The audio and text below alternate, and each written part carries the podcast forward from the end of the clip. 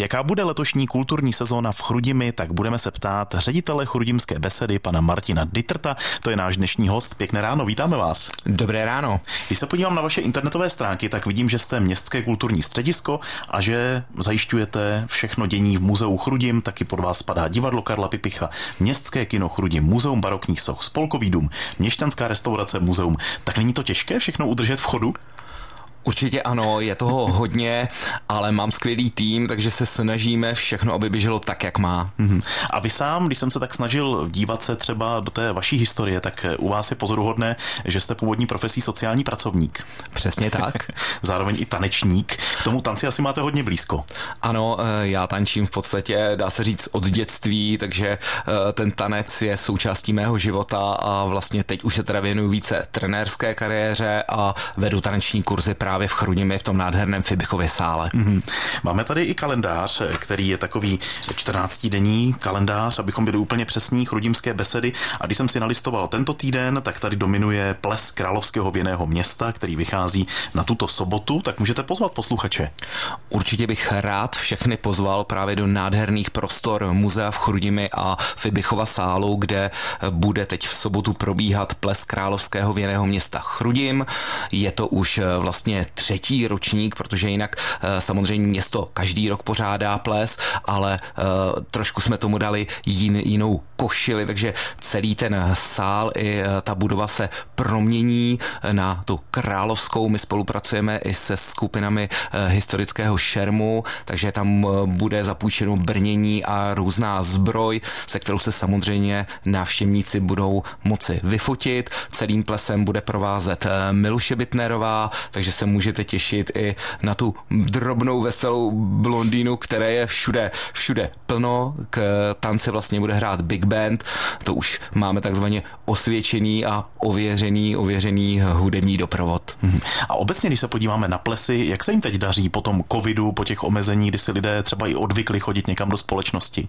Trochu jsme měli obavy, vlastně jsme nevěděli, jak se to bude vyvíjet. Eh, zatím máme za sebou vlastně v letošním roce dva maturitní plesy, eh, ples obchodní akademie a gymnázia Josefa Resla a protože to jsou maturitní plesy, tak ty byly naplněny opravdu až po strop muzea, takže tam žádné obavy nemáme. Uvidíme právě, jak eh, ty plesy pro veřejnost, jako je právě ten ples Královského věného města, nebo nás čekají ještě chrudimské Benátky, již tradiční ples. Letos poprvé Citizen bude mít svůj ples a ještě ples hudebníci, takže máme takové čtyři velké plesy pro veřejnost a uh, upřímně čekáme vlastně, jaká ta návštěvnost bude, zda se eh, vlastně návštěvníci vrátí a naplní a využijí ten prostor toho muzea v Chrudimi. Hmm. A z pohledu objemu akcí, které pořádáte v porovnání s obdobím před covidem, jak to vychází? Jich už teď podobně, jako bylo tenkrát, nebo více, nebo méně, jak to je? Uh, ano, my jsme se vrátili v podstatě k tomu množství akcí, některé dokonce ještě přibyly a v letošním roce ještě přibudou, takže je toho docela hodně. Já jenom když namátkou, jenom co si rychle vzpomenu, tak eh, Chrudimská beseda jako taková pořádá přes 100 akcí ročně, takže to je obrovský objem akcí a k tomu, když si připočtete další akce, které pořádají jiné organizace v našich prostorech, tak si myslím, že té kultury, pokud někdo má zájem, je opravdu dost. S vámi je Český rozhlas Pardubice. Naším dnešním hostem zůstává ředitel Chrudimské besedy Martin Dittert. Lákali jsme na ples, který bude už tuto sobotu, tedy 21. ledna, ale můžeme nalákat i na další akce. Tak pane řediteli, je to na vás, abyste zkusil vypíchnout z těch nejbližších akcí, co je tak pro posluchače nejlákavější? Tak určitě to jsou tradiční eh, jarmarky, takže v té nejbližší době nás čeká vlastně 4. února masopustní jarmark, kde budeme mít i masopustní eh, vlastně pro pochůzku, už tradiční, která jde v 9 hodin ráno od muzea a jdeme na náměstí a právě protože spolupracujeme s místními obchodníky a podnikateli, tak právě ty pochůzky budou mít ty zastávky u těchto obchodníků, kde eh, vlastně eh, lidový soubor Kohoutek, který celou akci vlastně s náma, s náma tvoří a dělá právě tu tradiční, tradiční jako pochůzku, tak se bude zastavovat u těchto jednotlivých obchodníků, tam bude takové to taneční vystoupení, něco dobrého k snědku a k pití, až se dostaneme na náměstí, kde samozřejmě budou stánky s různým sortimentem, eh, hudba a kdo si bude chtít zatančit, může i na tom náměstí.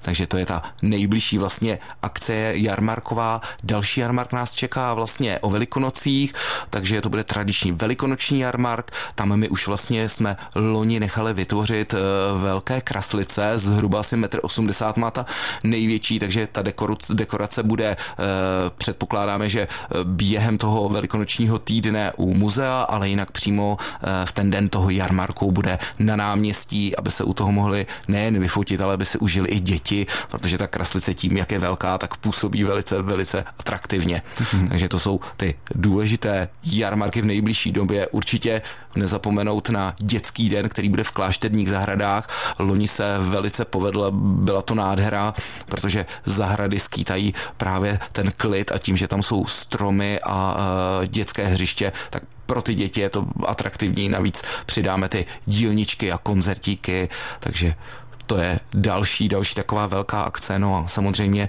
v tomto půlroce nás čeká 72. loutkařská chrudim a to už je opravdu zase velká akce, šestidenní festival, kde se vlastně do Chrudimi sjedou různé loutkové soubory z celé republiky a nejen vlastně z republiky. Mm-hmm. A k tomu jsou další věci, jako je divadelní předplatné, hudební večery, jazz ve vinárně, pohádky pro děti, které jsou každý měsíc. Je toho opravdu spousta. Tak zmínil jste loutkářskou chrudim, to je pochopitelně velká dominanta každého roku. Když se chystá program, tak je to tak, že je tam ten pilíř loutkářská chrudím a pak obalujete těmi akcemi kolem toho, nebo jak se to vůbec rodí?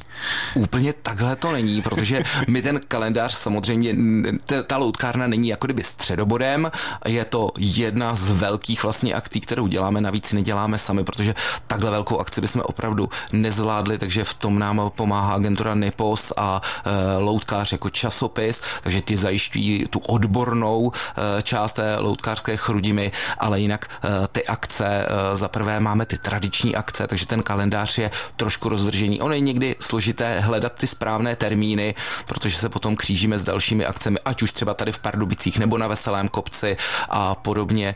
Takže eh, ten kalendář se tvoří průběžně, průběžně a většinou už v tom říjnu, září eh, máme eh, představu o kalendáři na další rok a pak ho postupně doplňujeme právě akcemi, které buď nově vznikají, nebo někdo přijde zvenku, jako letos by měl poprvé být vlastně vinařský koš na náměstí, takže uvidíme, uvidíme, jak to všechno do toho zapadne a kolik těch akcí vlastně ještě přibyde.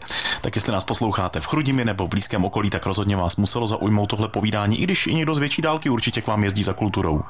Ano, jsme dost často překvapeni, že i na právě různé akce, ať už na náměstí nebo v zahradách, nebo právě na ty hudební večery, eh, přijedou lidé i eh, vlastně z Prahy, dokonce i dál. A eh, loni na Dožínkách, kdy jsme měli vlastně koncert, tak nám přijeli i ze Slovenska, hmm. že zjistili, že koncert, který se jim líbil, takže prostě si naplánovali dovolenou a přijeli i ze Slovenska, takže musím říct, že i ty zahraniční návštěvy už nás začínají být častější. Martin Dittert, ředitel Chrudimské besedy. Moc díky za povídání a hodně zdaru kultuře v Chrudimi. Naslyšenou. Moc děkuji za pozvání a budeme se na vás těšit. Tento pořad si můžete znovu poslechnout v našem audioarchivu na webu pardubice.rozhlas.cz.